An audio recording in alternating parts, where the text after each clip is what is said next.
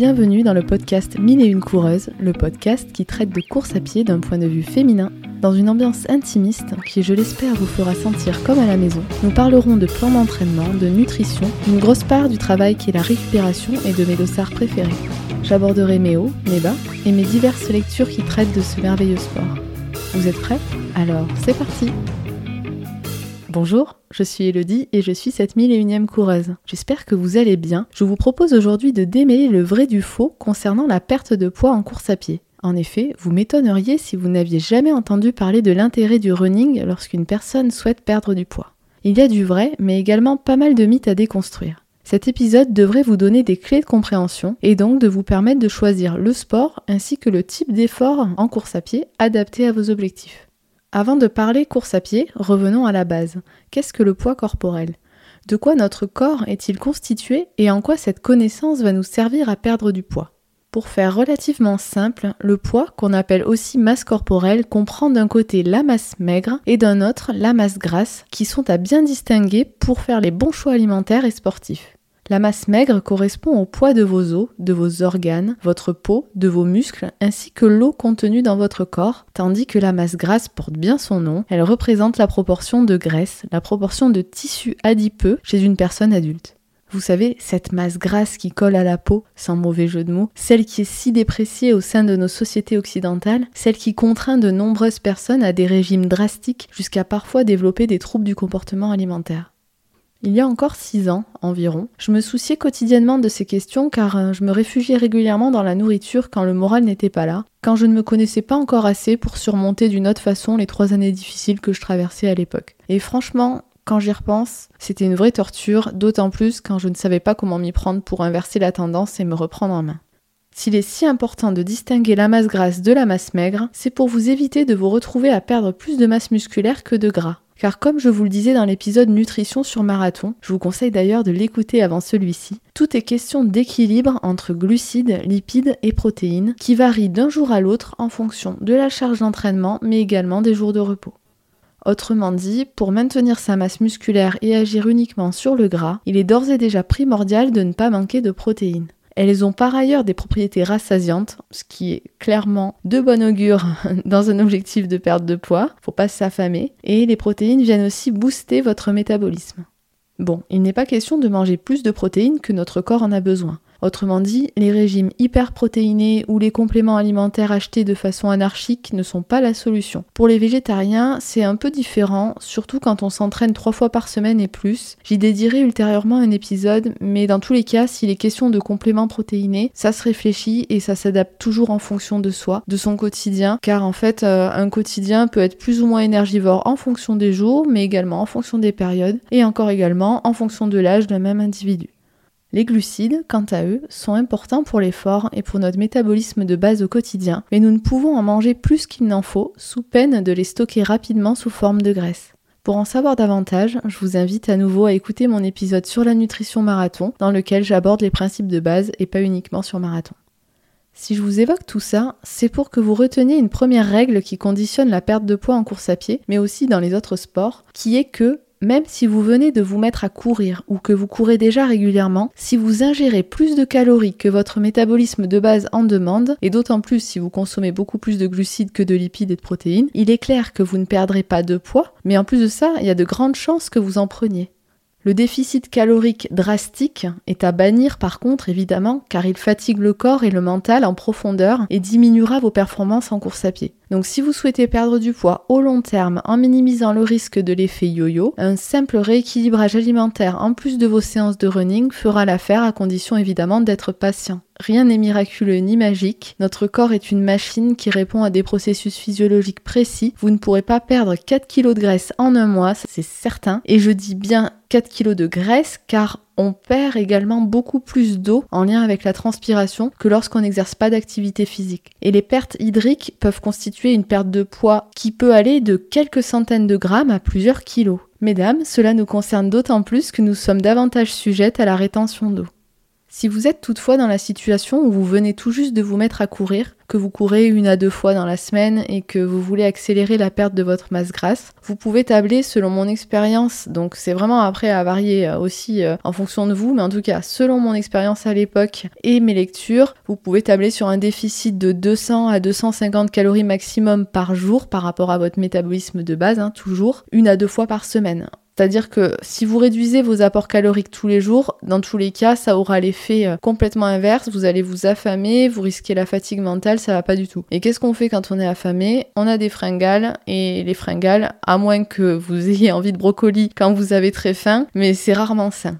À présent, je vous propose de découvrir plusieurs façons de perdre du poids en course à pied afin d'optimiser votre démarche. En effet, il existe au sein même de l'entraînement en course à pied différents types d'efforts pour agir sur l'élimination des graisses. Une chose qui n'est pas un mythe, c'est bien que la course à pied permette de perdre du poids. Et pourquoi ça ? Eh bien tout simplement grâce à la mobilisation d'un grand nombre de muscles, allant de votre voûte plantaire à l'ensemble des muscles de vos jambes, mais également de vos fessiers, de vos paravertébraux, jusqu'à vos abdominaux et vos bras. Un sport très complet donc. Et qui dit grand nombre de groupes musculaires sollicités, dit grande dépense énergétique, donc perte de poids au long terme. J'en profite pour ajouter que la perte de poids peut être perçue dans un premier temps au niveau de votre silhouette et pas directement sur votre balance. En effet, votre corps va se muscler, va se tonifier tout en perdant petit à petit les graisses, ce qui signifie que les chiffres sur la balance ne sont pas toujours objectifs et doivent être analysés au même titre que le raffermissement que vous constatez sur votre corps. Je vous propose de revenir à nos moutons. Je disais que je voulais aborder les différents types d'efforts en course à pied pour perdre du poids. Donc le premier type d'effort pour parvenir à perdre du poids, c'est le footing lent ou pour les autres sports qui ne sont pas forcément liés à la course à pied, les exercices de faible intensité de façon générale qu'on nomme aussi les exercices aérobie. Car non, il n'y a pas que le running pour mincir, d'autant plus si vous débutez. Je vous conseille même de commencer par là, en mettant vos envies sportives à toutes les sauces, à condition que celles-ci soient réalisées à basse intensité. Petite info, quand je dis basse intensité, ça veut dire que votre cardio ne doit pas excéder 75% de votre fréquence cardiaque maximale. Pour calculer celle-ci, donc votre fréquence cardiaque maximale, vous pouvez faire ça très rapidement, vous devez soustraire au nombre 220 votre âge. Moi par exemple, donc j'ai 27 ans, 220 moins 27, on tombe sur 193, à savoir que là je pourrais pas vous le redire aujourd'hui, je pourrais y revenir à un autre moment si ça vous intéresse. Il y a une façon plus précise de calculer sa fréquence cardiaque maximale, et je l'avais calculée, et finalement c'était pas 193 avec ce calcul simple, c'était 196. Mais si vous devez essayer de voir de façon approximative, franchement c'est un calcul qui est fiable et en tout cas vous pouvez avoir un indicateur assez facilement si vous avez un cardiofréquencemètre, etc. L'intérêt de varier les disciplines est d'éviter de vous lasser de la course à pied, mais également de prévenir les potentielles blessures durant les premiers mois. À savoir qu'il n'y a pas de règle précise sur la durée de vos premiers footings ou premiers exercices aérobie. Vous pouvez y aller crescendo, aux sensations, prenez le temps de vous écouter. Après c'est comme tout, hein, pas trop non plus, il faut fournir un minimum d'efforts, jusqu'à atteindre progressivement 30 minutes d'activité aérobie au minimum. Et dans les activités que vous pouvez faire, il y a le vélo, il y a la natation, la marche rapide, la marche nordique, etc., etc. Le but étant d'exercer un exercice à basse intensité. Pourquoi 30 minutes ?